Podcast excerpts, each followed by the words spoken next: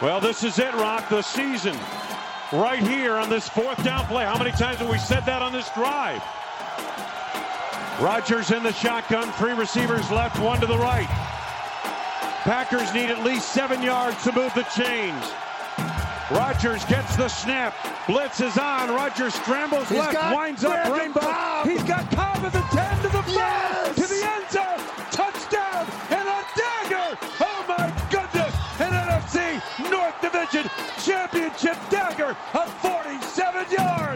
Dick is in the air. Gilreath will have an opportunity.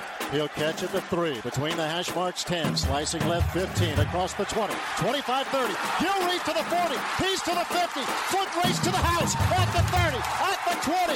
10. 5. Touchdown Wisconsin. And this game is underway with a bang. All right, all right, everybody. Welcome into Two Hand Touch, episode number seven. It is Friday, November 1st. We are over halfway through the college football season. Uh, at by Sunday, every team in the NFL is going to have played eight games. Time is fucking flying by. But Jake, we got to start with our Green Bay Packers. They are seven and one after winning Sunday night at the Chiefs. We won 31-24. Rodgers had another big game. Jones and Williams are balling out. Rodgers might be the top MVP candidate. We're getting Davante back soon. What were some of your thoughts on the Chiefs game? Yeah, obviously the big talk leading into the game was Mahomes not playing. How many times do you think they showed camera shots of Mahomes during the Uh, game? By the way, over under 40. 50? It was 40. I believe somebody on Twitter committed or found out it was 40 and it was fucking annoying. Yes, that that was the not that that was the main highlight of the game, but Jesus. But going into the game, everyone was making a massive deal how I feel like the Packers are slided by somehow again in the schedule, so to speak. But uh, Matt Moore played. The Chiefs had a great game plan with, and you know the Packers get out to a roll 14 nothing. You think it's going to just be another game that they're cruising along in, and then bam, all of a sudden Chiefs. What was it, 17 unanswered, I believe, right? Yeah, I believe it was 17-14 at half. 17 unanswered points, and then um, even with receivers down, a few receivers made plays, but just Jones and Williams just balling in the backfield right now. Running the ball, catching the ball. I mean, they're just doing everything.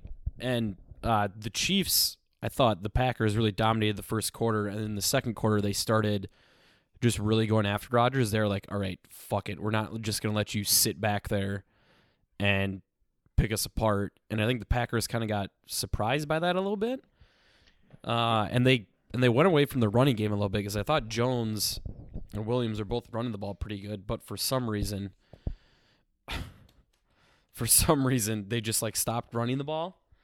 So I I don't know what that was, but yeah, it was it was a good second half. Uh my love for Aaron Jones it knows no bounds, Jake. I love the man to death. I think he's my favorite. He might be my favorite Packer of all time. Just get the man the damn ball. And I, as much shit as I give Jamaal Williams, he's fucking good too. Yeah, he's proven to be a lot better of a pass catcher. Um, obviously, had that amazing catch in the end zone, but even just you know a couple games leading up to this one, been very effective catching the ball out of the backfield. And you can make the argument that with Davante out, Aaron Jones has been our best receiver on our team. So, um, obviously, awesome having two backs that both can have some success running the ball, but both can be a threat from the passing game as well. And to your to your point with the blitzes, I totally agree. Seems like a lot of teams hesitate blitzing Rodgers a lot, but the Chiefs definitely switch modes there and really hammered us with the blitzes starting in the I believe it was really the second quarter and then um, having a few offensive line injuries. Your boy Light, I thought he played right. That's how you pronounce it, Light. Yeah, Alex Light. Yep. He, play, he played. He he did he did all right out there. He did. A, I forget which which game he went in was it the Eagles game? I believe so. Yeah, I mean he did a lot better than he did uh, in that Eagles game. But uh, yeah, I mean LaFleur and the Packers offense definitely made a lot of adjustments at halftime because in the, in the second half you didn't really notice uh, the Kansas City's blitz too much. I think the Packers. I don't even think they punted in the second half, to be honest. Yeah. They only had a few possessions, but uh, yeah, I mean the offense is just humming right now. I honestly didn't think the offense would look this good, and every time Jones and Williams are on the are on the field at the same time, I get a little funny feeling in my pants. I get very excited because I'm like, oh my god, what the fuck is gonna happen? And I love the play calling Jones's first touchdown run, the little they call it a pass because it's forward, but it was a basically a handoff, little sweep, and then you knew they were going to come back with a little counter. They did that later in the game. Uh, I'm loving what I see from the offense, and I think also I think we got to mention a guy that gets no love. Their rookie second round pick. I'm gonna butcher his first name. El, Elkton, Elkton, Jenkins. I don't know I how to say say it. any better. Jenkins. Jenkins. Okay, yeah, left guard. Lane Taylor started the year. I think Jenkins took over in this in like the second game. Yeah, He's he's a fucking stud. Yeah, he's been great. I mean, I think And- they Taylor went down with injury, but I think a lot of talk was, well, the Packers can eventually trade Taylor or something just because Jenkins has been performed so well throughout the year leading up to the point. So, been nice having a nice uh, plug and play guy like that when you get a few injuries on the offensive line. Yeah, definitely. But oh, I think uh, so. Let's move on to the defense. Uh, sorry, our social media person Layla is fucking annoying the shit out of me right now. I was like, "You all right over there?" she is. She almost unplugged my mic. She's trying to. Hey, She's trying to play tug of war us with talking me. about the Packers offense, getting pumped up. Yeah, she got she got excited. Uh, she's gonna get less pumped up when we talk about the defense, though. Although I will say this, we're gonna switch over the defense here. The defense is getting a lot of shit lately. They started out very hot against the Bears and the Vikings, and then every game since then they've given up at least twenty points. However, in all their wins, we've given up twenty four or less on the season. We're giving up twenty point two points per game, which currently is like I believe it's almost five or six points per game better than we did last year. Um, we really have the definition right now of a bend don't break defense. And we really rely on turnovers. That turnover early on in the second quarter that Lancaster created really turned the game, I think. Yep. Um, I thought having Savage back was big. Yep. Um, the biggest thing for me was the tackling. The Packers tackling is just that is the one thing from last year on this defense that is carried over. Uh, a couple of Chiefs big plays were because, I mean, the Packers just fucking whiffed. Just guys running in million miles an hour, diving at bodies instead of, you know, breaking down and wrapping up. So, what were your overall thoughts on the defensive performance from the Packers? Yeah, I think it was good to get some guys that were injured back, specifically Savage, as you mentioned. But we see it time and time again teams that have the high end speed that can really pressure the back end of our defense. Uh, we struggle times tackling in space and avoiding, you know, instead of holding it to an 8 to 10 yard game, we miss a gain, we miss a tackle, and next thing you know, it's 20, 30 yards down the field. So the the red zone defense has still been fairly solid, but, but you like to be able to see them eliminate a few of those big big plays that we saw out there.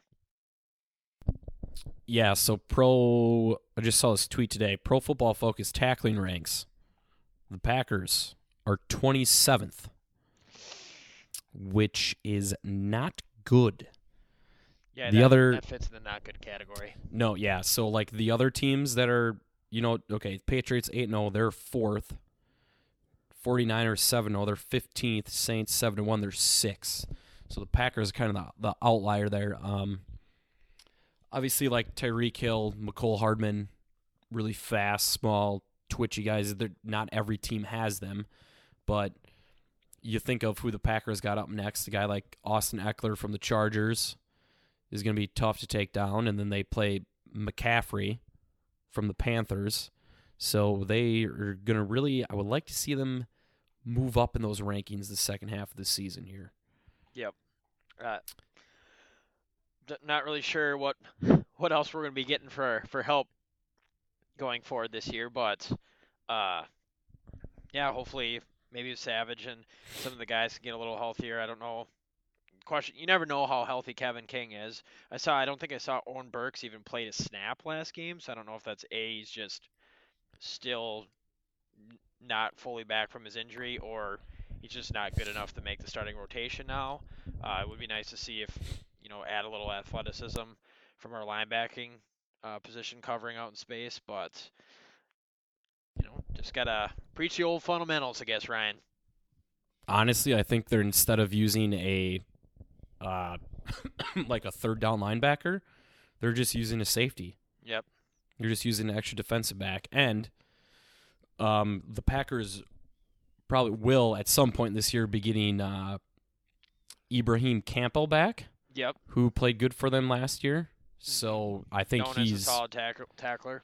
Yep, I think he is gonna be that turn into that third down hybrid linebacker kind of guy that Raven Greene uh, was doing earlier.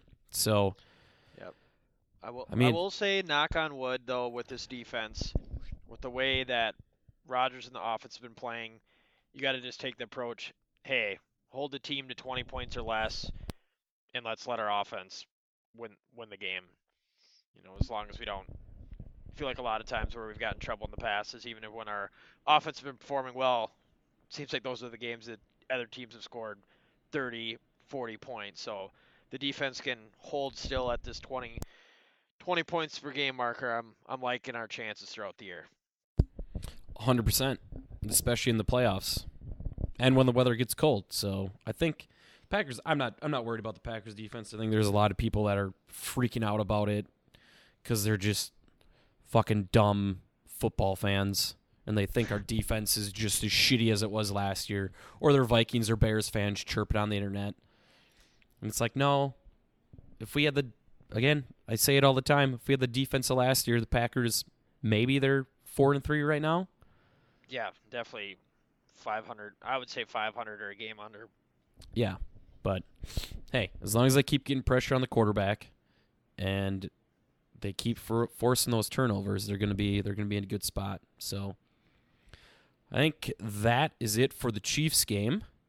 Um, let's move on. Let's quick do a preview of their game next week, and then we'll get to the rest of the NFL. So next week, Packers are out in LA playing the Chargers, three and a half favorites. Game is a 3:30 kickoff on CBS. We get to listen to Tony Romo predict plays. Can't wait. Uh, the Chargers are having a down season after going 12 and 4 last year. Their offense has been struggling, and of course, before they play the Packers, they fire their offensive coordinator. So I'm gonna guess the Chargers offense is gonna come out just fucking humming Sunday. Yeah, maybe that's why I could believe I saw some places where the spread was only like three points. I was like, how in the hell does this make any sense? But Yeah, I'm not sure. I maybe they're just bank. I mean, the Chargers got a lot of talent on offense. They got a couple offense linemen hurt, but I mean, Melvin Gordon, Austin Ekeler, Keenan Allen, Hunter Henry. We got Wibbins. They shouldn't have won last week, but we'll get to that later. Um, so Chargers, I don't know what to expect. I think they're probably going to come out and they're going to I think they're going to get the ball try to get the ball to Austin Ekeler out in space more than they have the past few weeks since Melvin Gordon got back. But I mean, they're a team that wants to run the ball. Um, on defense, they have had a down year. I think that's mostly due to their stud safety Derwin James being out. Yep. Uh, he was a rookie last year. So I think the offensively the Packers should be able to pretty much do whatever they want. yeah, it seems. And Oh, sorry. Go ahead. I was gonna say, and especially I think it's probably right now it's got to be like an 80, 90 percent chance that Davante is gonna play. So that's only gonna help the Packers offense. Yeah, and if they're, especially with this record, if there's a good chance Davante is playing. That means he's got to be damn near close to 100% healthy. So that'll be awesome to see it. I think, like you said, with the Chargers defense taking a taking a little bit of a dive this year, I think you see other teams just jump out to a lead right away in the Chargers, and the Chargers then humming the ball around to try to make a comeback. So I think it'll be big for the Packers to try to start fast. Once again, just to jump out jump out to a lead and then just keep the pressure on from there. Yeah, I would love to see the Packers jump out to a big lead and hold it. You know, you know, maybe just play well in the second quarter. I feel like they haven't played a good second quarter all year. Play good first quarter, play good second halves, not good second quarter. So I mean, I'm pretty pretty confident going in the game. Hopefully, they can come out of LA eight and one, and two two three and zero against the AFC. No, that'd be four and zero. They'd already be done with the AFC West opponents early on in the season. Love it. Should be about a home game with all the Packer fans we'll have we normally have at a at a Chargers game. Oh yeah, that stadium. I forget what they fucking. I forget what they call it. Apparently, it only holds thirty thousand people, and they're predicting at least seventy percent is going to be Packer fans. I think the Chargers need to move. I think that was the worst idea the Combine NFL LA. has the NFL has had in a long time. Where do you, where do you think the Chargers should go? What city? Back to San Diego. Yeah. Although there was some guy that floated around the rumor of St. Louis, which I just don't. I just Yeah. that would just feel so weird. I don't Guess they know. were there before, but Maybe they'll just keep moving up the coast. Maybe they'll move up to San Francisco, and then the year after that they'll move to Portland, and then they'll move to Seattle. And maybe Canada will get a team. They'll move to Vancouver. there you go. There we go. Maybe the Van- the Vancouver Chargers. That's got a ring to it. It's got a ring to it. Yeah. I can dig it. Okay. Anything else on that game or? No, I think it's a game where the Chargers got some weapons that we gotta we gotta attend to on the defensive side, but I think it's a game. Stick to the game plan. Everyone do your job, and we get the job done. All gas, no fucking brakes. Exactly. Keep it going. All right. Let's move on to the excuse me. Week 8 results. Uh I will go You know what? I'm going to take the I'm going to take the Bears game. Cuz the Bears lost in the most Bears fashion I have ever seen in my life. Last week, Matt Nagy gets criticized for only running the ball seven times. He then proceeds to give David Montgomery like 30 fucking carries. Trubisky fucking sucks. They miss two field goals, including the game winner 41 yard field goal that Eddy Piñeiro doinks off the uprights. But the man that deserves the blame is fucking Matt Nagy. Because I have no idea what he was thinking on that final drive. It's what, third down, second down? Mhm. They're at a 41 yard field goal. There's 40 seconds left, and you have one timeout, and you don't run a play? Like, since when is a 41 yard field goal a chip shot, especially in Chicago, especially with your kicking history? He's a fucking moron. They deserve to lose just on that decision alone. And the Bears need to they need to get off Trubisky. They should have traded for Andy Dalton. They should have been like, "Hey, we'll give you uh, three picks. Just give us Dalton. Maybe we can salvage our season." But no, they're going to stick with Trubisky, and the Bears are going to end six and ten. And the best part about it as a Packer fan is they traded away all their fucking picks next year, so they're not going to get a quarterback again. Yep. I mean, especially in Chicago where it's win, you know, the wind's always going to be a factor in that stadium with kicking. But like, I think Nagy said after the game, "Oh well, you don't don't want to. You could fumble it. You could lose a bunch of yards. Well, guess what else? You're guaranteed to lose a couple yards when you kneel the damn ball. You know that's happening. It's like, yeah, you could fumble on every play. You could fumble on a kneel. So it's like, what? Just don't even try any.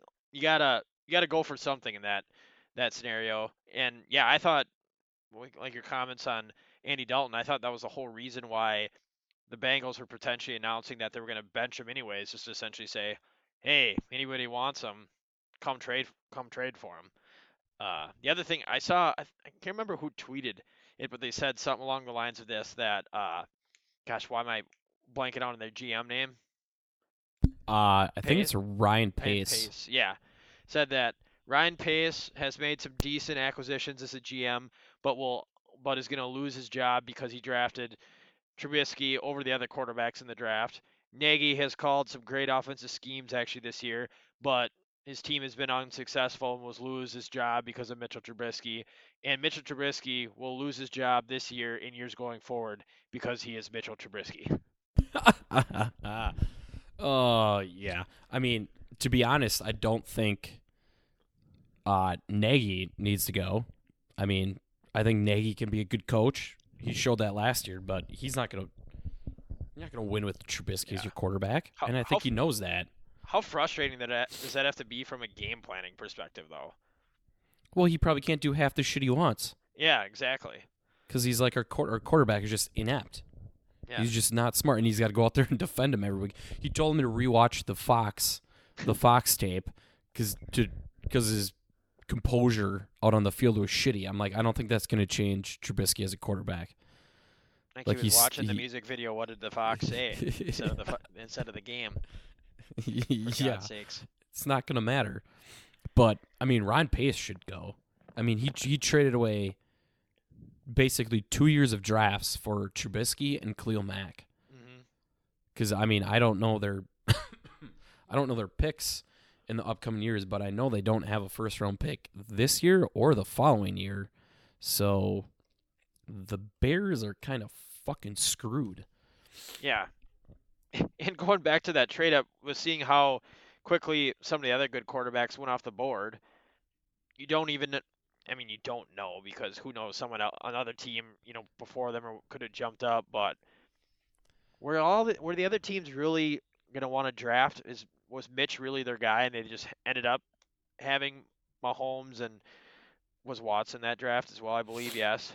Yep, Mahomes and Watson both Yeah, in that so- draft. No, I mean even he even moved up to number two. I think he know. moved up one spot to get him, Yep, one spot. which is just out. I don't know. Like I don't, I don't get how you watch Trubisky in college and you think he's and you evaluate him better than uh, Watson. I Yeah. mean, I mean maybe Mahomes. You know, it's like okay, Mahomes is a big arm. He plays in this air raid, and I think Mahomes is a lot better because he sat out one year behind Alex Smith. But Oh yeah. I mean, I just I don't get it. I mean, he he completely fucked the Bears. They had their year last year and they screwed it up. Yeah, they kind of threw all their all their chips into the center center of the table, and Yep. not looking like they're gonna have too much to show for it so far. But still, still some season out there. I Yep. think. Uh, Still some season for him to end up six and ten or seven and nine. yeah, there you go. Um, even though it wasn't, uh, it was a terrible, it was a brutal, like one of those close but terrible games. Thursday night football game. I think the story is the more the Vikings keep just beating. I don't think they've really played that many great teams that they beat other than the the Eagles. But you know, as long as they're only still, well, technically, I guess the Packers are two games ahead of them in the in the standings, so we beat them. But you know, as long as those two are keep keep winning, it's going to be going to be a race race to the end for the division. Yeah, the Vikes offenses look good, but I mean, let's see. They got their so they lost at Chicago. That was when Cousins was getting all the shit thrown on him. Yep. But then they went on to beat the Giants, Eagles, Lions, and Redskins, which none of those defenses are good at all. Um, but their their schedule is going to toughen up here. So Yep. at the Chiefs, then at the Vikings, get the Broncos at home. That Broncos will be a W, and then at Seattle. So they got a tough, they got a tough three out of four here. Um, Mhm. you know, look, Cousins plays good against shitty teams. Although I don't think he played that good against the Redskins. He was accurate, and he had nice stats. But he, I mean, they should have blown the fuck out of the Redskins. Yeah, Nineteen to nine. Are you kidding me? yeah. They pushed a couple scores late, and the the Redskins had that big pit that pick that they Yep. were going down.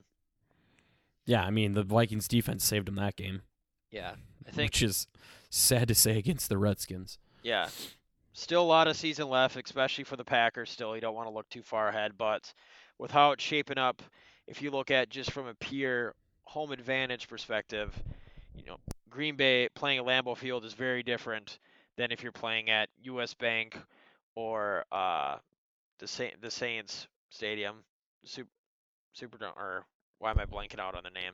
Superdome. Superdome. Yep. Yes, thank you. Very different from a home field perspective. So I think a lot a lot to play for for who's shimmying for the for not only winning their division but for the the top spots in the NFC. Yeah, we will. I think we're gonna plan.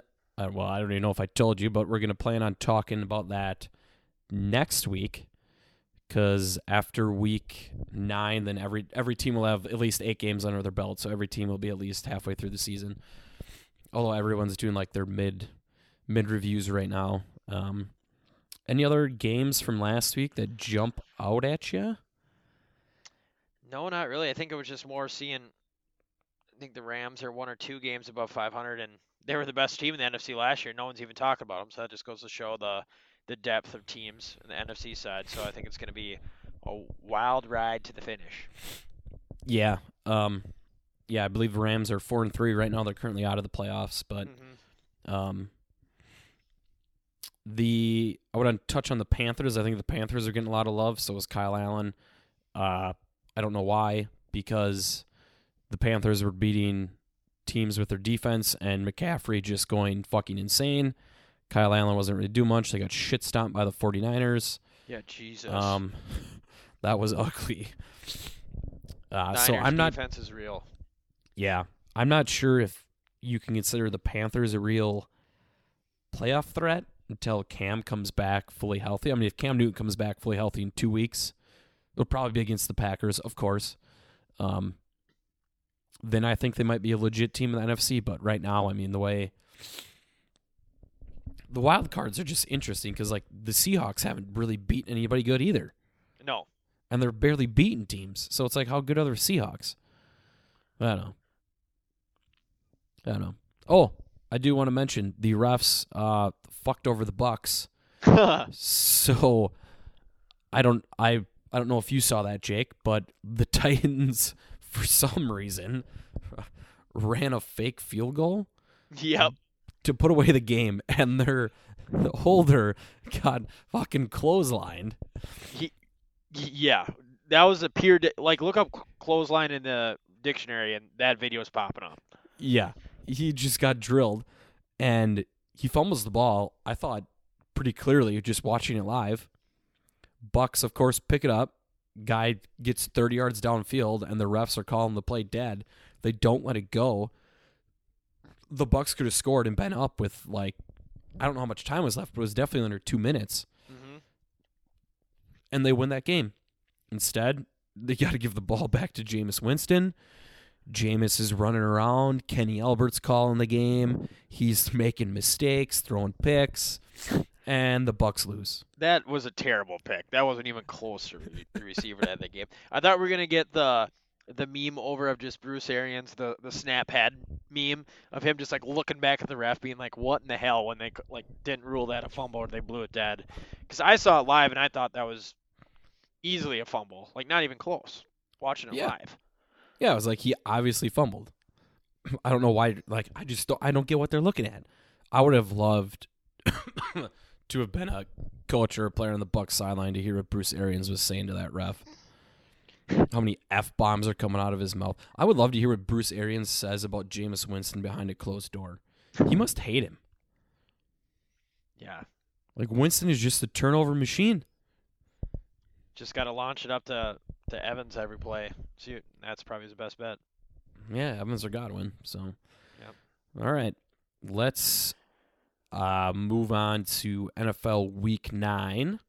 So currently, right now, recording this on Thursday night. The 49ers, ten point favorites at the Cardinals. They're up fourteen to seven. Uh, the other big game we already touched on it. Vikings at Chiefs. When I wrote this, there was no line. I don't know if they're making that a pick 'em. I don't know if they've updated that. Now I can do some research over here. Okay, the other uh, big game of the day, I would say for us especially, is the Eagles are four and a half point favorites hosting the Bears. And then probably the biggest game of the weekend, easily to me, Sunday night football, Patriots minus three at the Ravens. The Patriots are pli- finally playing a real fucking football team. They feel like the Alabama of the NFL. No kidding. They've played shitty quarterbacks, shitty defenses, teams that are hurt. It's like this is going to be their first real test. And I will say, I thought on their game against the Browns, or the Browns show that you can actually run the ball on the Patriots very effectively. So that is going to be interesting. That line, I actually, I think I would take the Ravens plus three in that game. Yeah. Uh, you got any thoughts on those games or any others? Yeah, I think I did. By the way, currently what I'm seeing, actually, Kansas City is favored by two. Really? Currently, they apparently on the site I'm looking at, they opened at three and a half. So that's kind of surprising, given maybe Mahomes, maybe Mahomes is going to play. Um, but, but yeah, and then I really think, well, especially Chicago, but for Chicago, Philly, this is, I mean, the Bears for the next five weeks, it's like a season saver games, but if Philly wants to jump, big game for them with the Bears trying to trying to prove something if Philly wants to continue to be make a push for the playoffs. Big game, huge game for both teams. So that the the Vikings and the Bears are the two games that I had highlighted as the big games, not only for divisional but for uh, a few teams trying to make a push in the NFC. Yeah, that Bears Eagles game really feels like the loser that is out of the playoffs. hmm Um, the Eagles really need it. I mean, their their next two games are, um, they host the Pats and then they host the Seahawks. So Yeah, you might have to win ten games to get in the wild card in the NFC this year. I definitely think you're gonna have to be you're gonna have to win ten games Yeah. in the NFC for sure. So, And I don't right. I mean, right now I think you're gonna get a you're gonna get a wild card out of the West and you're gonna get a wild card out of the North. mhm. So, I mean, the Eagles, they can. I mean, if the Eagles and Cowboys keep losing against like shitty teams randomly, I guess one of them can go like nine and seven and win their division and get in. But yeah, big game. So Yep. And then uh, you got to point out the miserable bitch bowl. You got the Dolphins and the Jets. I don't know if we can call it the miserable bitch bowl because week 16 Cincinnati plays at Miami. I think they should flex that game to Saturday night. They both might be defeated. I think they will. Uh, maybe I feel like the Bengals have had a couple close games. Maybe they snip one. I feel Yeah. like the Bengals maybe snip one. But they're starting a rookie quarterback now. Yeah, they're just losing on purpose now. So I don't tell me tell me a win here. Okay. Bengals are on a bye this week. Okay. Well, they win that by draw. Well, they have to. All right. So host the Ravens at the Raiders, host the Steelers, host the Jets at the Browns, host the Patriots. And then they're they at they- and they're, they're at the Dolphins. so I guess it's got to be the Jets and It's got to be the Jets, yeah, Jesus. which is December 1st. and the Dolphins, they've got the Jets this week. Then they go at the Colts, host the Bills, at the Browns, host the Eagles, at the Jets, at the Giants. I mean, I think they're both going to be Sunday, December 22nd, 12 p.m. Central Time, Bengals at Dolphins. Right now, the Bengals are 58.7 uh, favorites according to ESPN's Football Power Index. you know what they should do? They should host college game day there that that weekend. that would be fucking awesome. Guess how much a ticket is to that game? You just look it up. Yep. Minus two dollars. 14 bucks Jesus. to go to an NFL game. Oh Oh, God. oh my god. I guess what this seems like a like a an abnormal year where you have seems like you have multiple teams literally just trying to lose games, which makes it even worse that the Packers are way towards the bottom in tackling rankings. when you got teams legitimately not even trying to win games. Yeah, I mean to be fair, the Packers haven't played one of those teams yet. Yeah, that's true. I mean, they're going to get two of them in December. They play the Giants and Redskins in back-to-back weeks, but let's keep this Bills Dolphins, I mean, Bengals Dolphins thing going. Guess uh Bengals scoring 15.5 points per game, giving up 26.3.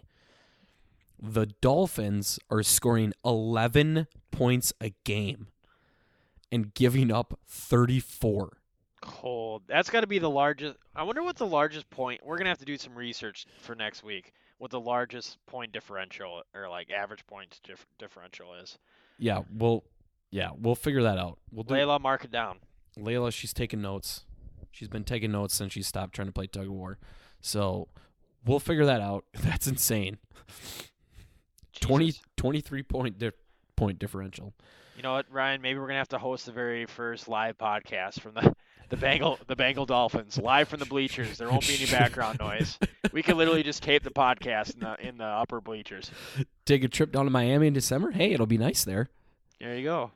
Oh, I kind of hope that game is just going to be packed with people. I hope the stadium's full. I feel like based on the principle, that's a game you just have to go to and get like really drunk on a Sunday on. Just like show up there and be like, "Yep, we got to see some two defeated football teams here, folks." I mean, for sure that you might as well take the 23rd off of work. 24th is Christmas mm-hmm. Eve. That Wednesday is Christmas Day. Might as well just start your binge drinking on Friday.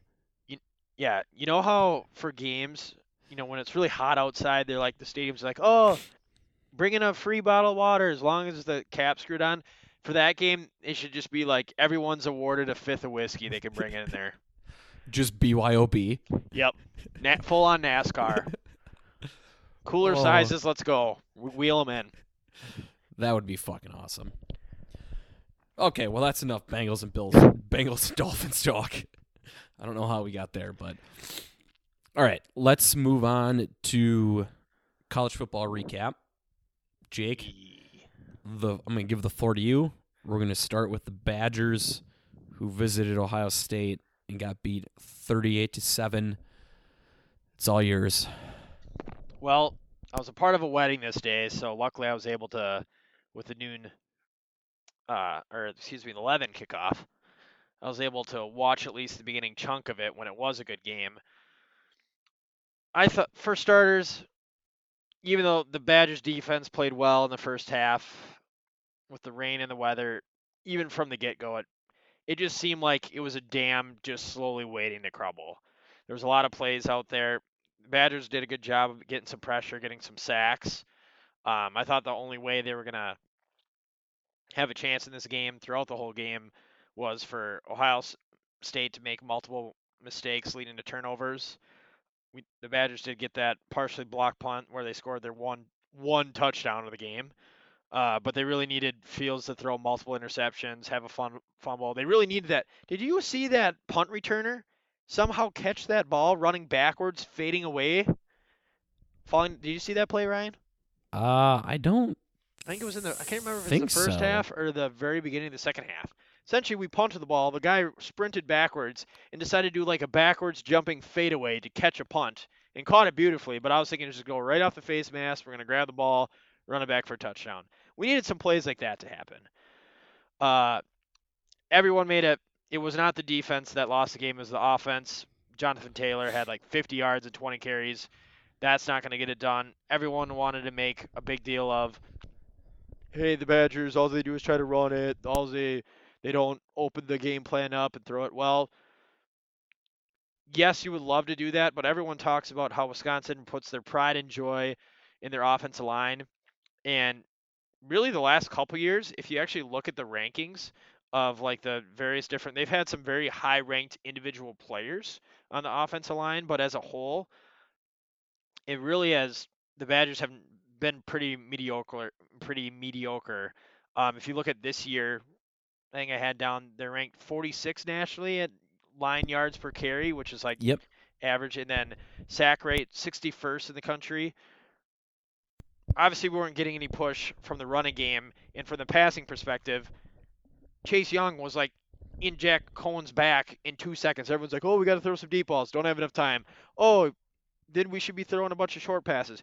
Well, guess what, Ryan? It's pretty easy to cover receivers when you know your defensive line or linebackers are going to get to the quarterback in two seconds. So let's just play inside leverage so they can't run a slant or anything. Force them to throw a long out, out throw every freaking down and just play aggressive as hell so that way on all the short routes they could just jump the first one and by the time there's a second cut, they're already sacking our quarterback.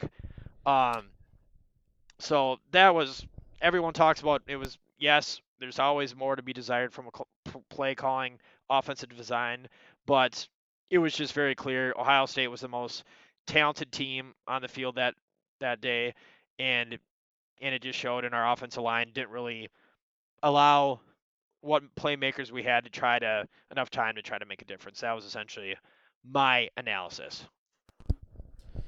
Yeah, I mean, off, I think offensively for the Badgers, it sucked that Chase Young basically had his coming out party against him because he dominated the game. Uh, I thought they should have used Taylor in the pass game more. Like I thought they would have come out and tried. I don't want to say like trick plays, mm-hmm. but just some like different plays that they haven't shown yeah. during the year, and like they just kind of came out and ran the same old Wisconsin stuff, which is you know smash mouth downhill football. Yeah, and they got some good games gains early on, but for the most part, Ohio State stuffed them. I mean, Coan, he's solid, but he's not going to make yeah. all the. I think throw, he's still there. Been out of the shotgun a lot. He's not been on any injury reports or anything like that. But you just watch him drop back, and he looks like Hornibrook back there. He can't even move side to side. So seemed like he had a little bit of movement in the year. Maybe or maybe not. That's the case. Um, to your point with Taylor, they try to throw a few, but it seemed like every time they drop back and try to throw a screen pass, Ohio State had four or five guys there. Um, so, yeah, I mean Ohio State's defense, and like like you said, I mean I don't think that um, the Badgers' defense necessarily played that bad. They played really good in the first half, and they they were the only team this year that really kind of held Fields yeah. in check, so to say. I mean, they put a lot of pressure on him. He didn't have good stats throwing. Um, yeah. He it was really didn't... for about two and a half quarters because they had a three in the to start of the second half. They got a three and out, and then they blocked that punt. Yeah, you were kind of waiting for the floodgates to open. Yep. And I mean, I know Ohio State scored 38 points, but it was never there wasn't that like three or four possessions in a row where Ohio State just dominated. Like the Badgers defense stuck in until the end. Yep, um, and then they had the four in a row of the last quarter and a half. But I guess my question for you, Brian, is obviously the big talking point is like, oh, Wisconsin's never going to be in that upper echelon of the college football teams. And yeah, they still have to, you know, have that breakthrough moment against, they've lost like seven in a row against Ohio State. But this year, looking at this Ohio State team, everyone's like, oh, they got blown out. Yes, that's true. But I think there's only less than a handful of teams this year that Ohio State wouldn't beat by 20 or more points. Yeah, I mean Ohio State's one of the top teams in the country. This is like it's almost no different than most years when LSU plays Bama. LSU's yeah. ranked in the top 7 or 8 and then they play Bama and they get fucking smoked. I mean, look in the college football playoff the last years that it's existed. They put our supposedly top 4 teams. Even in those games, how many times have we seen a 20 point blowout plus? Yeah, I think the Badgers get a bad rap because their historic quarterback play. It's never been great besides Russell Wilson. Um, I know Badger fans are hoping Graham Mertz, the four-star recruit, kind of turns that around, presumably next year. Correct? Jack Coan's not going to start next year, is he? You got to think there's there's at least uh, a quarterback battle to be had out there. Yeah. So, um, you know, it's like the Badgers are that team that's just if they get a quarterback, you know the, the sky's the limits for them because they're gonna they're gonna be able to run the ball. They're gonna have the defense. They usually have, you know, they don't have wide receivers that blow you away, but they're solid. They usually have good tight ends. So it's a tough game. Uh, we'll get to what the Badgers are going to need to do to make the Big Ten championship game. Now that they have two Big Ten losses, but first we got to move on to my Wolverines, who Ooh. have seemingly since the second quarter against Penn State, turned the corner on offense and defense. They also played in a monsoon. They smoked Notre Dame 45 to 14. Michigan's defense made Ian Book their little bitch Ian Book got benched, and the only reason he threw touchdown. I, did you watch this game, Jake? I watched. I was at the you wedding, were so you I were was probably only, drunk at the wedding. Yeah. Well, I had to give a best man speech. I had to stay respectively sober. Yes. But I saw So- a few highlights and I saw some score updates, and I was just like, "Holy hell!" Notre Dame did not say enough hail marys before the game started. no, they did not. Uh, Michigan's defense dominated from the get go. Michigan was running the ball whenever, wherever they wanted. Uh, Notre Dame's one touchdown while the game was still a game came after one of the most atrocious defensive pass interference calls I have ever seen in my fucking life. They showed the replay. The Notre Dame receiver pushes off on the Michigan guy, and somehow the Michigan guy gets called for it, and then they do two more just hail mary passes, and they scored after that. Um, I mean, I don't know how good Notre Dame. Definitely not a top ten team. They're No. getting credit for that close loss to Georgia, but it's like, how good is Georgia now? Yeah. I feel like we do this every year in college football, but Notre Dame got exposed. Uh, their schedule this year is usually littered with a lot of really good teams, and this year it was kind of like it was just Michigan and Georgia. Uh, Notre Dame's probably not going to lose the rest of the year. They might get a New Year's Six game, but they fucking suck. they fucking suck. Well, They're at- awful. I at mean, this and rate, they would lose to Wisconsin by 70, Ryan. I mean, they they probably would. Wisconsin would literally. Wisconsin, Jack Coan would never have to throw the fucking ball. Um, I'm not sure what else you can take from the offense because it was raining so much. Patterson only threw the ball 12 times. He threw two touchdowns. And then yeah, I think I think it's back. encouraging that the, it seems like the offensive line's been playing better though. Get some run game going a little bit. I mean, who knows how good, like you said, Notre Dame is, but which is how unreal Ohio State's front front seven guys are.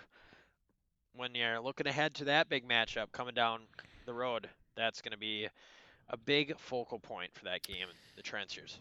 Yes. Well, Michigan's got a couple games before that, though. So let's move on to what we got up next for Michigan, Wisconsin. Badgers are in a bye. Um, after the bye, Badgers host Iowa at Nebraska, host Purdue at Minnesota. Um, there's a lot of teams on bye this week, actually. So we'll we'll we'll talk that Big Ten West scenario in a second here. So Michigan plays at Maryland. I don't know what the spread is. I think they're favored by like 21. They should fucking smoke Maryland. Maryland is awful. There may be. Wait, did Maryland lose to Purdue actually? Ooh, I don't know about that. They got smoked by Minnesota last week. I think Maryland might have lost to Purdue. I think that's how bad Maryland is. Purdue's had a Purdue's season has been yikes. They were there were some bets on them to win the uh, Big Ten West, and Yeah. they have been trash. But whoever so put their money on them in Nebraska. Talk about worst bets of all time. yeah, Nebraska. Nebraska's not very good either. So Michigan should roll this week. Games at 11 a.m. Not really worried about it at all. Um, so let's, uh, yes, Jake. Uh, Maryland lost to Purdue 40 to 14.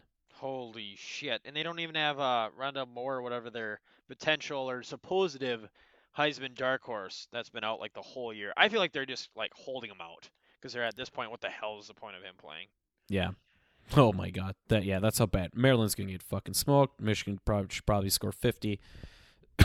Minnesota just beat them last week, fifty-two to ten. So let's talk about the Big Ten West here, Jake. Because the Badgers lost to Illinois, they need some help. Because right now Minnesota is undefeated, so the Badgers need Minnesota to lose one of these games. Uh, Minnesota's off this week. Uh, the 9th, they host Penn State. The 16th, they're at Iowa. The 23rd, they are at Northwestern. So if the Badgers win out, Minnesota loses one of those games before they play Wisconsin. The Badgers will win the Big Ten West and have a presumably have a rematch with the Buckeyes. Um, what I want to hear your thoughts on the Gophers, Jake. are they actually good? God bless my soul. Um, I, I literally have. I was trying to think what to say about this, but it's a big. I don't know. If you look at all the teams that the Gophers have beat so far, you can make an argument that South Dakota State was one of like the best team that they played.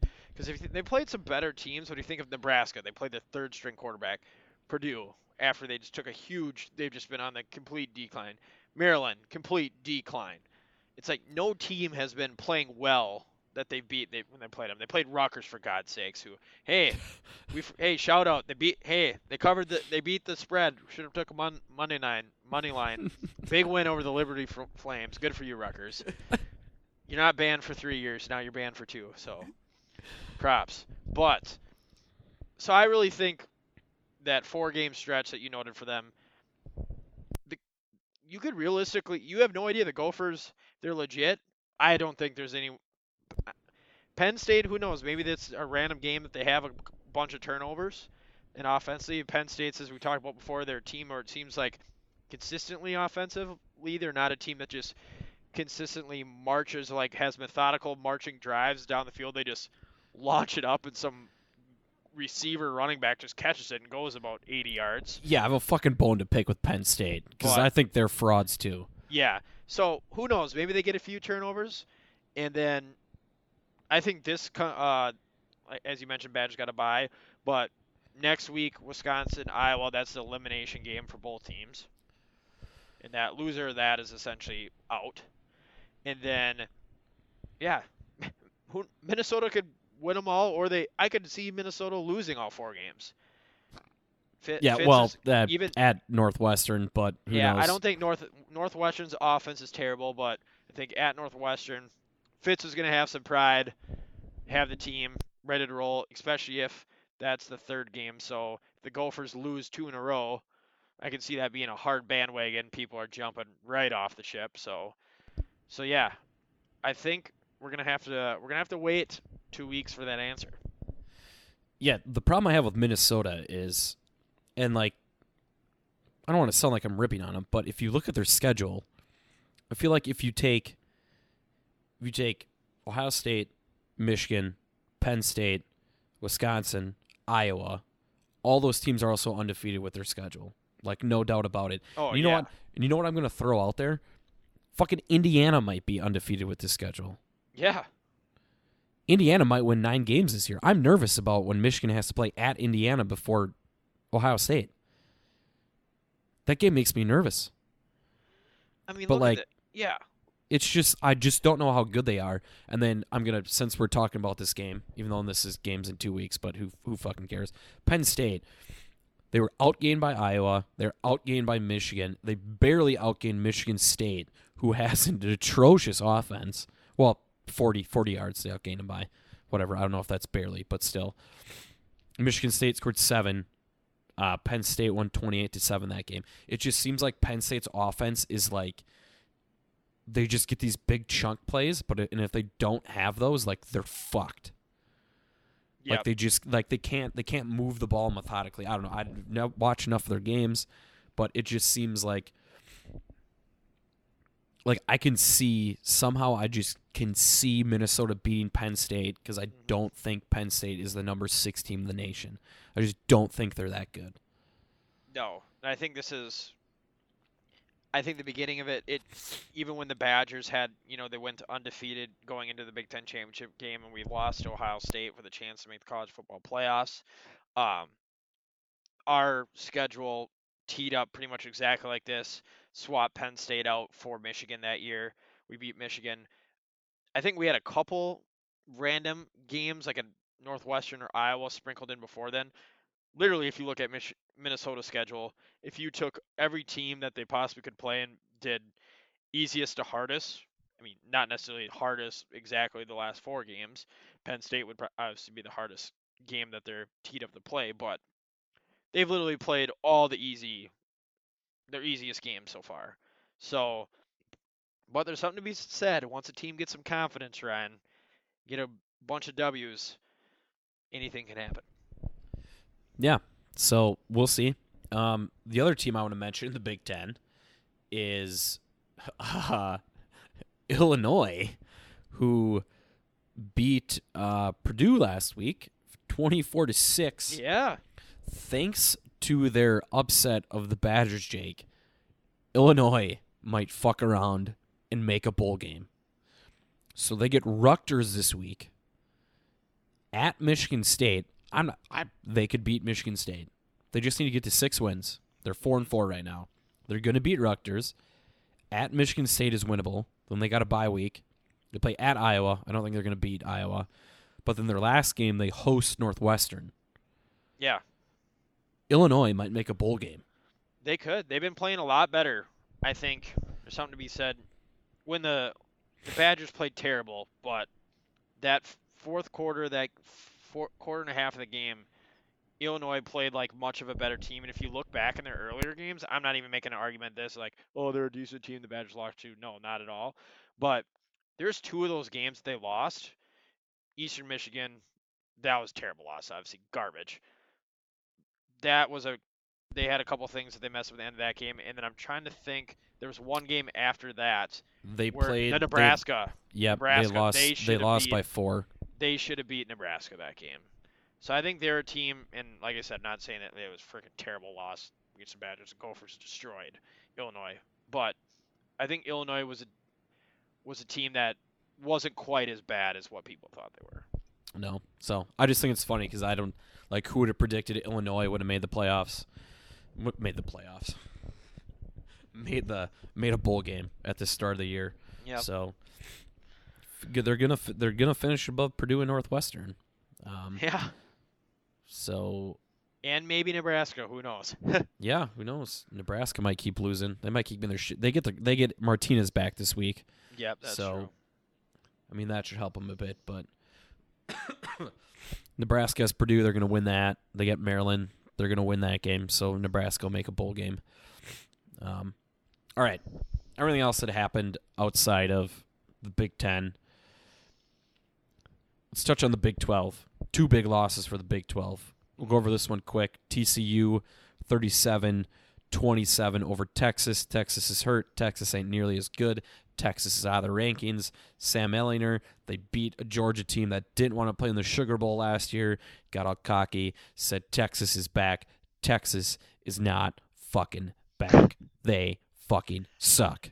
What did we say last week? Potentially the most overhyped team this year, and uh, they're not even. I don't know what they're ranked now, but Unranked. unranked. There you go. Most overhyped team going into this year by far. Yeah. Besides Nebraska, them and Nebraska, those two. Oh God, people were betting on Nebraska to make the college football playoff. It was embarrassing. Um, and then the big shocker of the week, third week in row, top five team, top ten team goes down. Uh, Kansas State beat Oklahoma forty-eight to forty-one. Uh, OU was up early, and then Kansas State went on a forty-one to six run. They're up by twenty points going in the fourth quarter before OU made their comeback. Uh, they had the onside kick that was touched.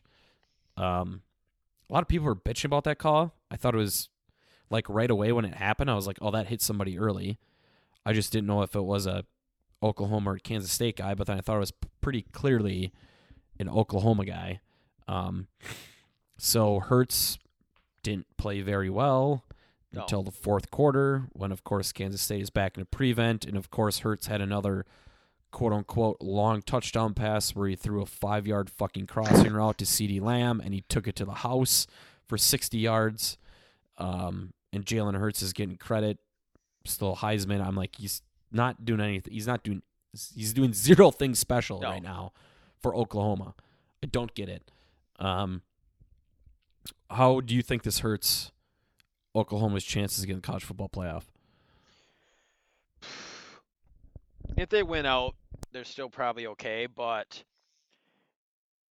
I was trying to follow along with this game as I was smiling for the old pic wedding pictures. But if the Badgers would have take somehow pulled off the miracle run, this was the chaos they were rooting for. So I think it'll be really interesting to see how I think it was actually one of our buddies, Ryan, was talking. I think this year, well, mm, I guess if Penn State wins out, they only lose to Ohio State.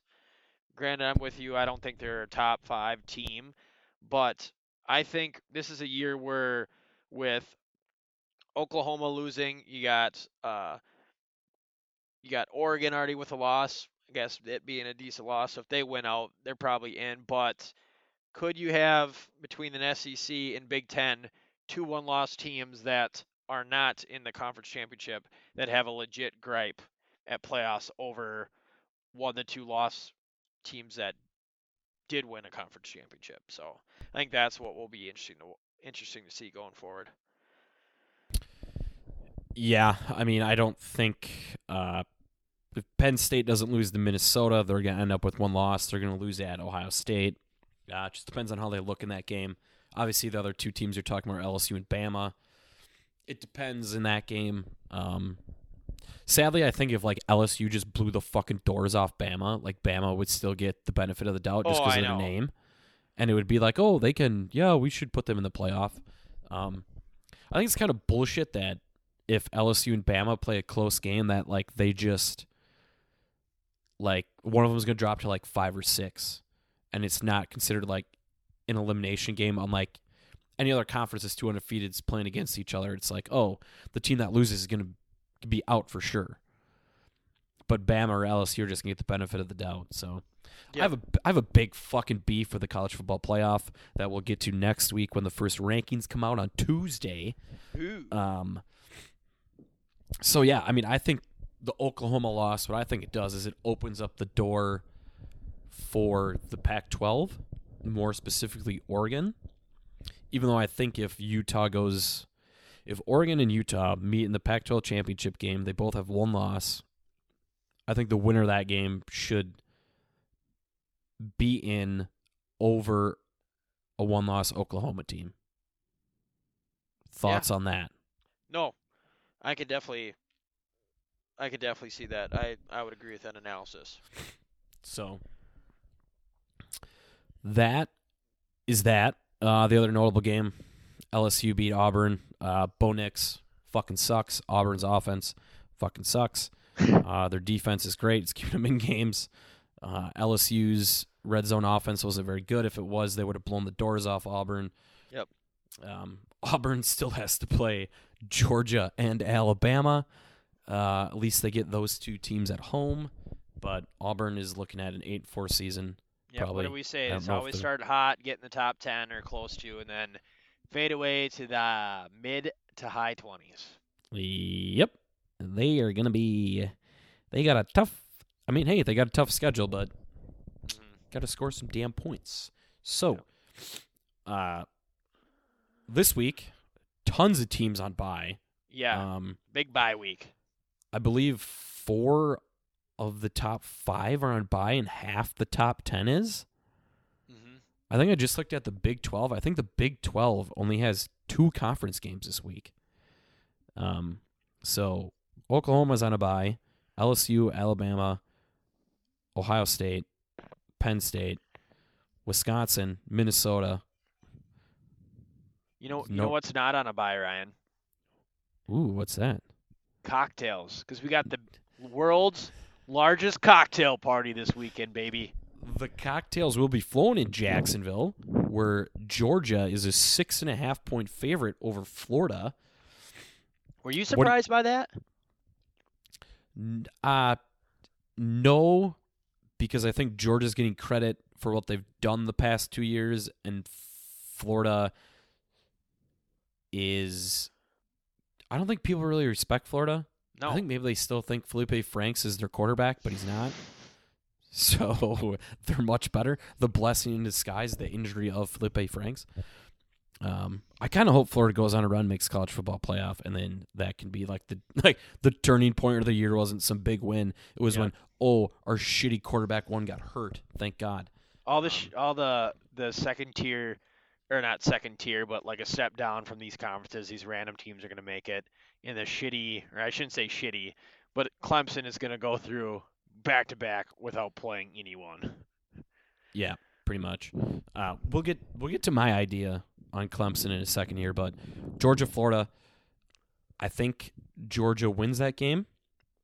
but I do think that spread's big. Like I would I would take Yeah. Florida to cover that number.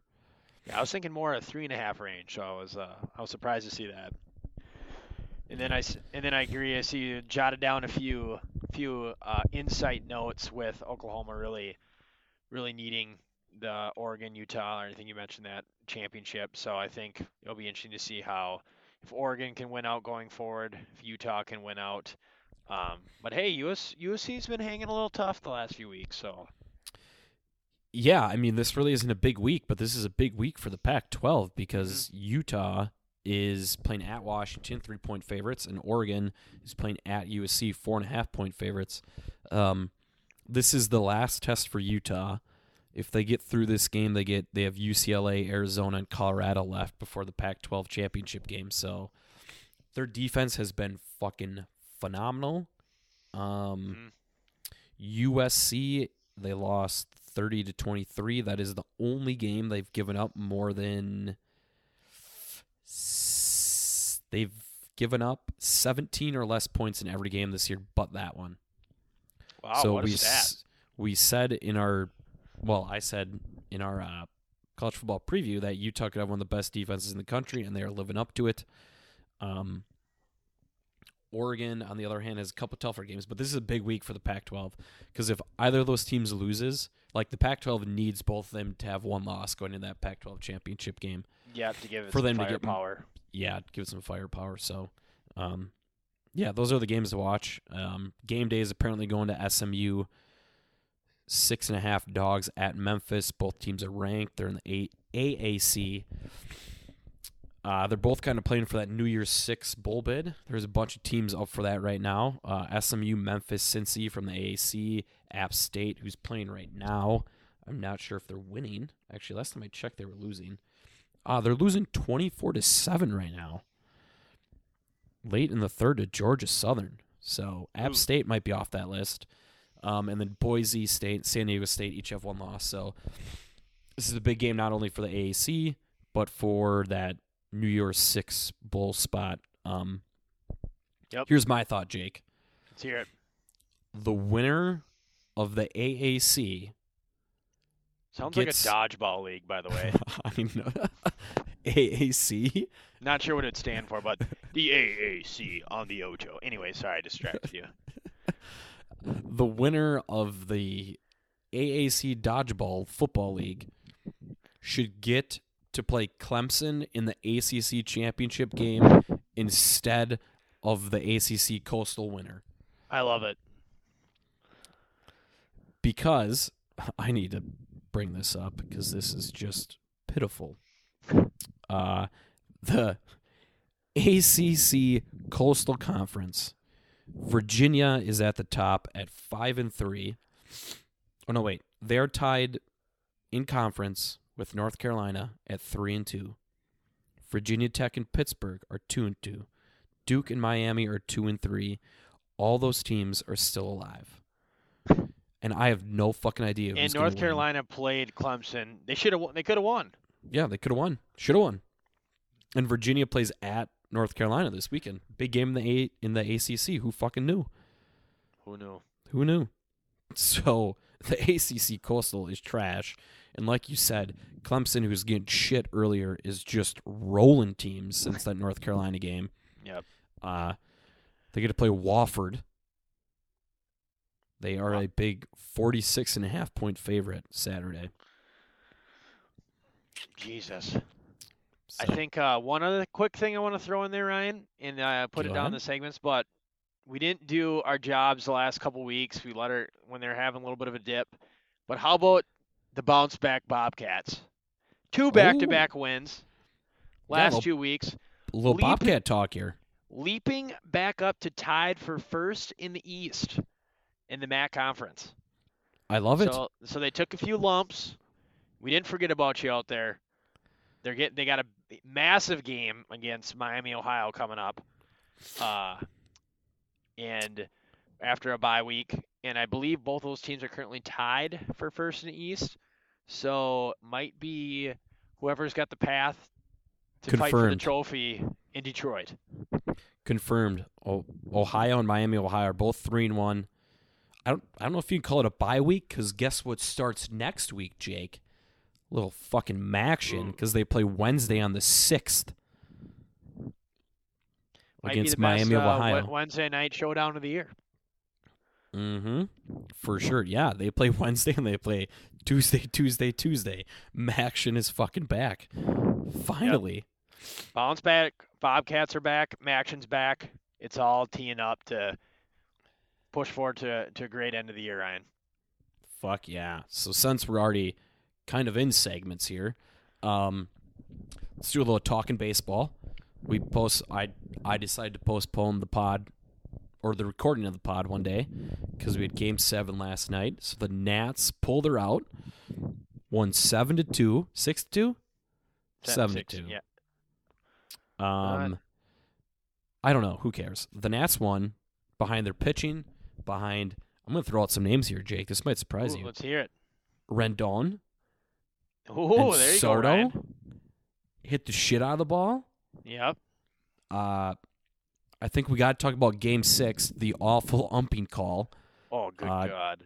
Trea Turner got called for interference, but I felt like the first baseman hit his ass with his glove, so he like he was That was already a terrible stretch by the first him? baseman, by the way. I have no idea what he was doing.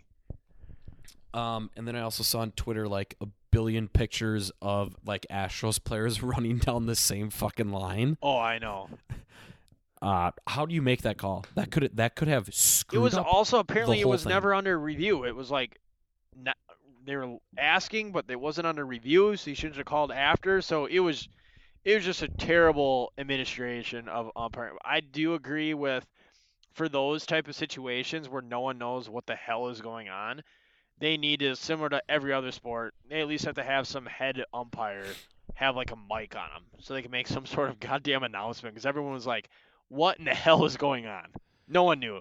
The announcers didn't know. Players didn't know. Goddamn umps didn't know. Well, wasn't Joe Torre on the field? Wasn't Yeah, Trea so Turner, that's like, why they were. Yeah, they were all saying he was in the stands, and then he came out and talked to him and was like, "All right, fellas, we gotta we gotta pull it together here." What the fuck? Yeah, not Ugh. not a great look. But hey, Ryan, I'm not sure if I mentioned before. Did you know the Brewers were goddamn four outs away from beating the Nats? You know that? I did know that. Well, I, I wasn't sure if I mentioned that. So, but now they're world champs. Just goes to show baseball. Just got to get in, and anything can happen. Well, I will say this: if the Brewers beat the Nats, do the Brewers make it to the World Series? Um, you know, we might have to hit about have hit about three or four home runs a game, but you never know. It could get really hot. See, the reason why I say they won't is because I heard this little stat. So the Nats, because they played in that opening game, had to Yep. win 12 games. Strasburg and Scherzer started 10 games during the playoff run, and I believe the Nats won nine of them. Yeah, not too shabby. Uh, Strasburg went five and zero in the playoffs. Scherzer obviously went four and one. I believe that would be Yep. correct, or maybe he went four and zero. I don't know. Maybe he got like a no decision in one of the games, but I, I mean that's what's won it for him was their pitching. They're both fucking phenomenal. Strasburg apparently he's going to opt out of his deal and make a shit ton of money. Oh yeah. Rendon is a free agent, right? Did I see Yeah, that right? Gonna, he's gonna get like two hundred million dollars now. He's going to make a buttload of money. Uh, who's that picture pitcher for the Astros? Well, technically, he already said that he has no affiliations already. Right after the game, he's like, "Well, I guess I'm a, my former employee, Houston Astros, Gerrit Cole. He's gonna get like a million, or he's gonna get like a billion dollars from somebody." Probably the But- Yankees. But yeah, I think the big story, Brewers could have we're only four outs away in second. AJ Hinch has got to be kicking himself in the nuts for the next like decade because the Astros were up. Greinke, yeah, he gave up that one, had one bad pitch, hit a home run, pull him immediately. Uh, reliever he puts in guy uh, DH who's had six hits or something like that the entire either playoffs, World Series, I don't know what it was. Hits a bomb right away, boom, game turn on its tide right there. Nats never look back. I mean, like that that home run he hit, it wasn't even like that bad of a pitch though. No, that's yeah.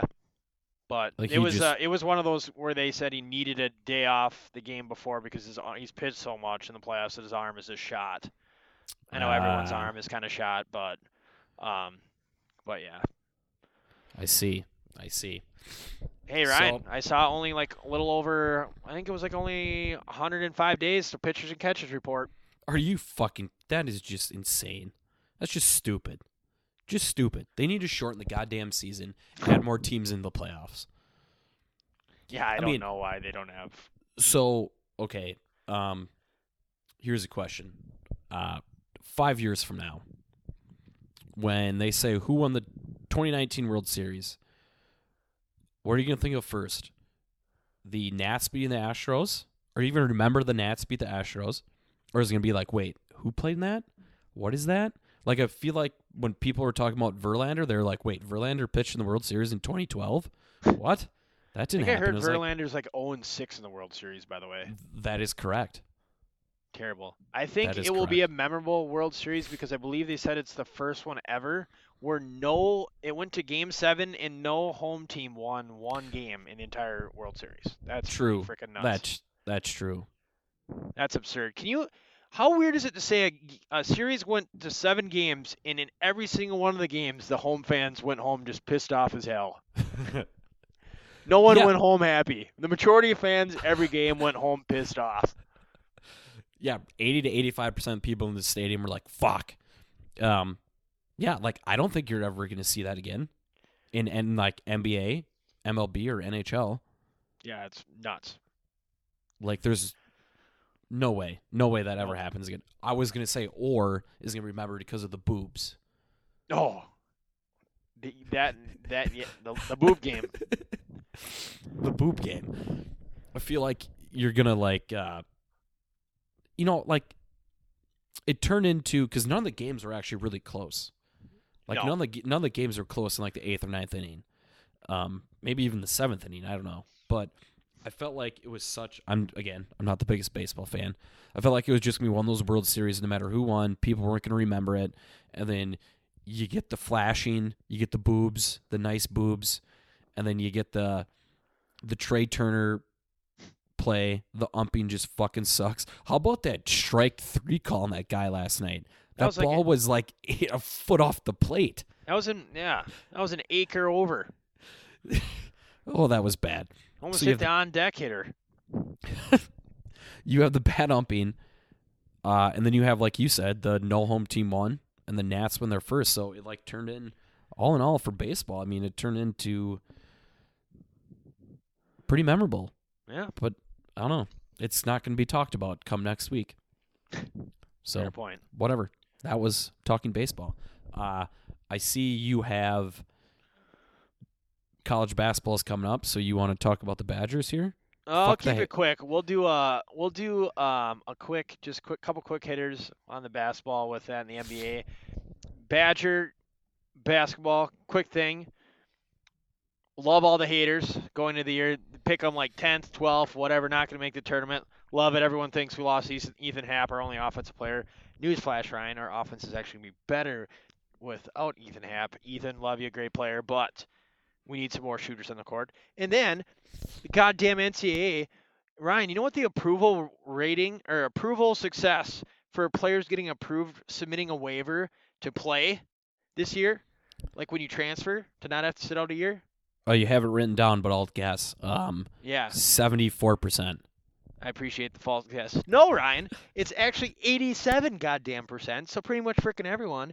In multiple players who played 30, even more games last year, getting approved because they moved for quote unquote family reasons or other things, even though a player's family is from Texas, where he's transferring from to a school in Texas to a school in Georgia.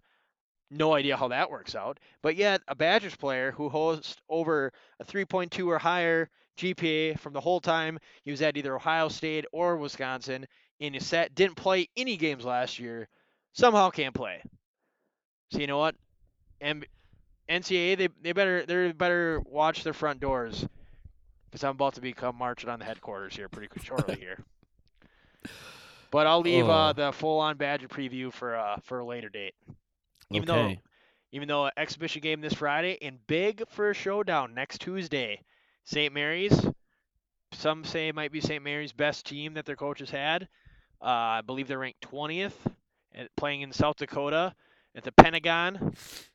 Something to something to keep the eye on going into next week. Badgers And are Badgers are playing. Really, they're playing. Uh oh, okay. Yep. So really, we you know spent too much time on the Dolphins and the Bengals, so I'll have to wait my full deep dive in. But after we'll have the first big analysis and then my look ahead for the Big Ten basketball season. Okay. I mean, I was going to mention something. Like, I was casually looking at college basketball schedule. I think I already saw there was like a division game next week. Yeah, there's some like random ones popping out. Like Syracuse was playing somebody, and I was like, "Whoa, wait, really?" Oh, I guess State Farm Champions Classic Tuesday. The Yep. f- oh, this Tuesday, Michigan State plays Kentucky. Okay, we're getting into Yep. it right away. Yep. All right. Well, we might have to talk a little college basketball next week. Oh yeah. Um, so, all right, uh, let's quick touch. It's been a week in the NBA. The Milwaukee Bucks two and two. They are not. They're not looking very good, Jake. Both their losses, they were up by like 50 points at one point. It seemed like. yeah, then all of a sudden, I, you turn around, turn back, and it's like, what the hell? We decided to airball four threes in a row and let and stop playing defense. I know they just look a little, a little off. I don't know what it is. I'm not too worried about it, but No. I think it's a classic case of a team who won a shitload of games last year. They're, I don't know, you kind of go through a little bit of lull. You're just like, oh, we got to still go through all this year. To regain the focus, get the sharpness back, and they're to be good to go. Yep. Um, Philadelphia, only undefeated team in the East. Uh, I think we got to talk about the Warriors. They're fucking Ooh. bad. We both thought they were going to make the playoffs. Fuck, they might get the first overall pick. They're, I mean, it doesn't help. Steph Curry just broke his hand. He's out for an undetermined amount of time. Their defense is so fucking bad. Oh, terrible.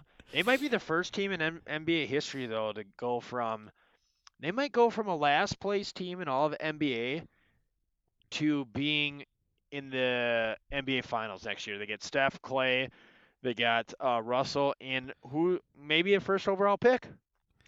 I mean, I think they're gonna.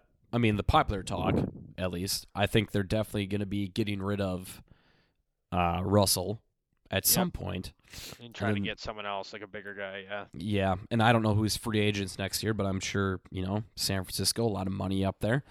They uh, they probably signed some big name, but no, yeah, I like that. I mean, I don't know if they're gonna get last, but I definitely think they're gonna be a lottery team this year. They're so bad, The Suns just beat them by 30 like 35 points. unfucking believable. The Suns don't even have their best player. No. DeAndre Ayton's out. Yeah, well, Booker's probably their best player, but still, oh yeah, yes. that's true. Yes, But yes, one of the I forgot players. he even played for them, but Yeah, I know. um, But- yeah, there's that. Um, And then All we right. had the ol- old replay of the the Rumble, Ryan. Oh yeah, oh yeah, I forgot. the Little people getting choked out on the court. There's Well- so many good goddamn memes out of that thing between just like the screenshots between Simmons like doing like a electro and Cat looking like he's tapped out. Oh god. Then you got the Twitter beef, but yeah, we don't have to go on and on about that. But Oh, got, gotta just- love gotta love some bows being tossed out there. I just love uh, uh, Joel Embiid bragging about getting the second round of the playoffs over Karl-Anthony Towns. It's like, yeah, talk to me when you get to the second round. It's like, are you fucking kidding me? Like, Good second round's nothing to brag about. No. And I saw people bring out like a bunch of stats about like each different each different guy today, so it was just funny. Some guy was picking on Embiid for being uh for basically playing like thirty percent of his games, Yeah. and Karl-Anthony Towns has played in like ninety eight percent of his. So, Yep. um, speaking of basketball, little new segment here. Don't know how often we're gonna do this. We're gonna call this one Gender Wars. Uh, Love it. I don't know what TV show this was. This was so Isaiah Parker. He was on a show with Candace Parker and some other girl. Uh, and they were talking about Anthony Davis, and he told Candace Parker, "You have a similar skill set to AD, with the exception of the jumping, dunking ability, and everything else," which I find fucking hilarious. Uh Now the soundbite was obviously it was like taken out of context a little bit, and Candace Park and the other lady were like completely fine with it. But just the video of it, if you can find the video of it, It's just so fucking funny. Oh, I know you shared that with me. I was laughing so hard. I agree. It was definitely like when you like looked at it in the whole context, you're like, yeah, this was something that's clipped out, but that needs to be tossed out on some couple internet threads just for people to just go berserk over. Uh, it's like yeah, you uh, you have uh same skill set as AD, except for you're not. See, if you're not six ten, you can't shoot the ball and you can't dunk the ball, and you can't play defense. Oh, but yeah, you're exactly like him. So I thought that was fucking funny. Um, Jake, you got a butt hurt. Yeah, even though you know I prop you got to promote your team, Ryan, but how about PJ Fleck using his entire pretty much his entire post comp news conference or what a press conference, whatever you want to call it, to say how unique of a storyline is that college game day should be at Minnesota because there Ryan, even though it appears that half the people don't give a shit about the Gophers in this town, but somehow they're going to get 4 million people to show up to college game day and they should go to that instead of Alabama LSU. Yeah, he was begging for it. He was begging for it. He knows it'll be a big draw for the program, but uh, sorry, LSU, Alabama, way bigger than fucking Minnesota and Penn State. Uh, and they probably don't want to go up to Minnesota The thing is PJ Fleck in November. yes, maybe he wants to promote his university, but he's the kind of guy he just wants his bald face all over national TV just so he can promote himself. I guarantee you'll make it more about himself than his freaking players. Hey, he has another year like this with Minnesota. He'll be gone. Some other bigger school uh, pick him away. God help their souls. roll the he'll roll the fucking boat right out right out of the Big Ten. All right. Uh, before we get to miserable bitch of the week, my favorite segment of the week.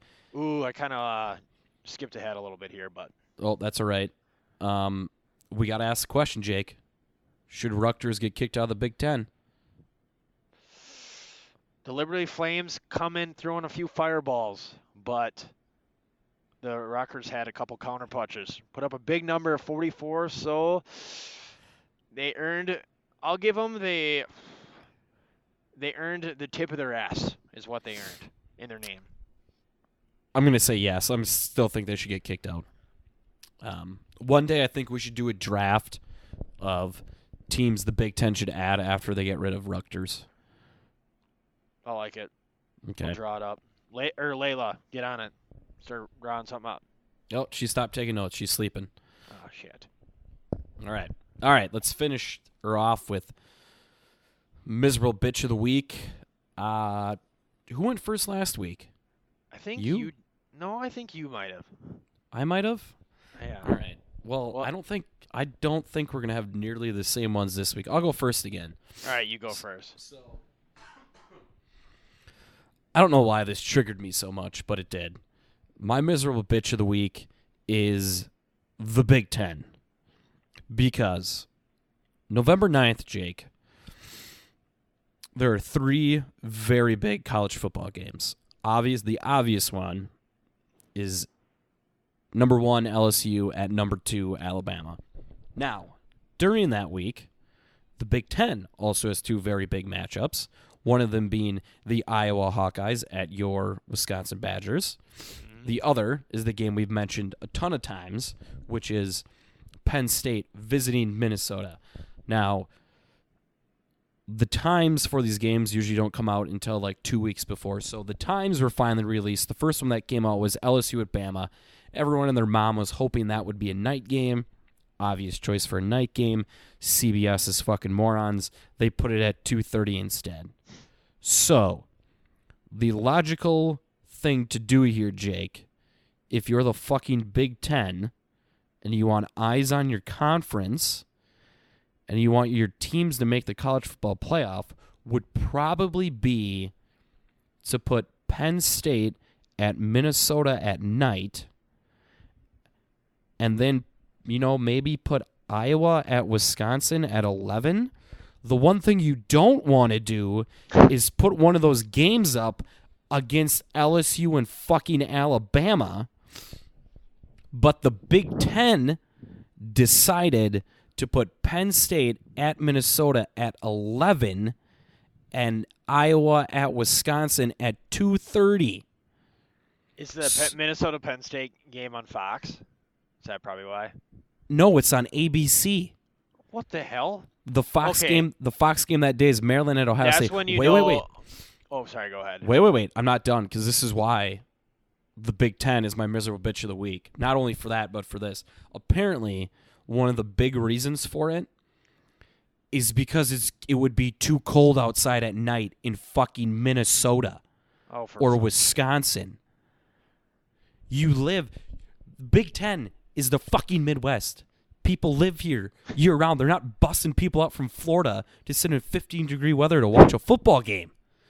They've done it before. Didn't 2 years ago Iowa played at Wisconsin at night. They've done it before. People can play football when it's under 30 degrees. Like it can happen. I just don't get the logic from the Big Ten at all. It fucking made me irate. I was looking forward to ass farming from 11 until fucking 11 at night, watching good football games, and now I got to switch between LSU and Bama and Iowa at Wisconsin, or what probably most people are going to do. They're not even going to fucking watch Iowa at Wisconsin because nobody's going to give a shit about that. They're just going to watch LSU and Bama. Big Ten fuck themselves over. They're a bunch of morons. They're a bunch of miserable bitches. I'm done. No, I agree, and I think that confirms my uh, butthurt comment that PJ is gonna be real butthurt because ABC is playing the game at 11, they're definitely not gonna be at Minnesota because they've said multiple times they do it on. I will say they do it on very specific circumstances, but they've said that it is very hard to do a college football game day production at a location where it has a game at 11 because they can't get access to players and coaches uh, and stuff like that the day of the game, and then it just goes right into that to an ABC production. So, which sometimes it's the college game day people calling that game. So, so I think uh, PJ is going to be pretty disappointed there. I have a little bit of a combo uh, miserable bitch. Just a quick, couple quick hitters. I have a combination for our first top, one of our first topics we covered in the NFL. Bears fans, miserable bitches. Not because of me attacking them, but just like holy hell of all that fiasco. And then the goddamn waiver committee of the NCAA, Ryan. miserable bitches and notice of the week. Lookout headquarters. That's all I Okay. got. Short and sweet. Hard hitters. All right. All right. I love it. That is it. That is it. We are done. We ran a little long. You know, that's what Uh, happens when you get talking about the Bengals and the Dolphins. I was just gonna say we went on a little Bengals Dolphins rant. We went on a little Big Ten rant. That's all right. Uh, yeah, that is it. So stay warm out there. Old Milwaukee got six inches of snow. What the fuck? And apparently it's not actually gonna melt. We might get more. I'm not happy about it. Yep. You know, Ryan, my last parting thought is I hope, unlike the Bears kicker, you can kick kick the cold this week, kick the cough. I'm hoping so too. I am hoping so too. Well, that is it for Two Hand Touch. Thank you all for listening. Go Pack Go. Fires to the end zone. Touchdown, Manningham! Michigan wins! Two to go. Trip to the Sweet 16. Katie's got it. Rises up. The shot. And it's good! It's good! Wisconsin has won it! Hasselbeck maybe changing the play of the line. Looks left and right. Takes the snap. Short drop. Quick throw. Left side. Intercepted. Down the right sideline. Going down the right sideline to the end zone. It is Al Harris. Touchdown! Dagger! Al Harris, 56 yards to a game-winning touchdown. Green Bay Packers. from 21. Henne puts it up. Edwards for the time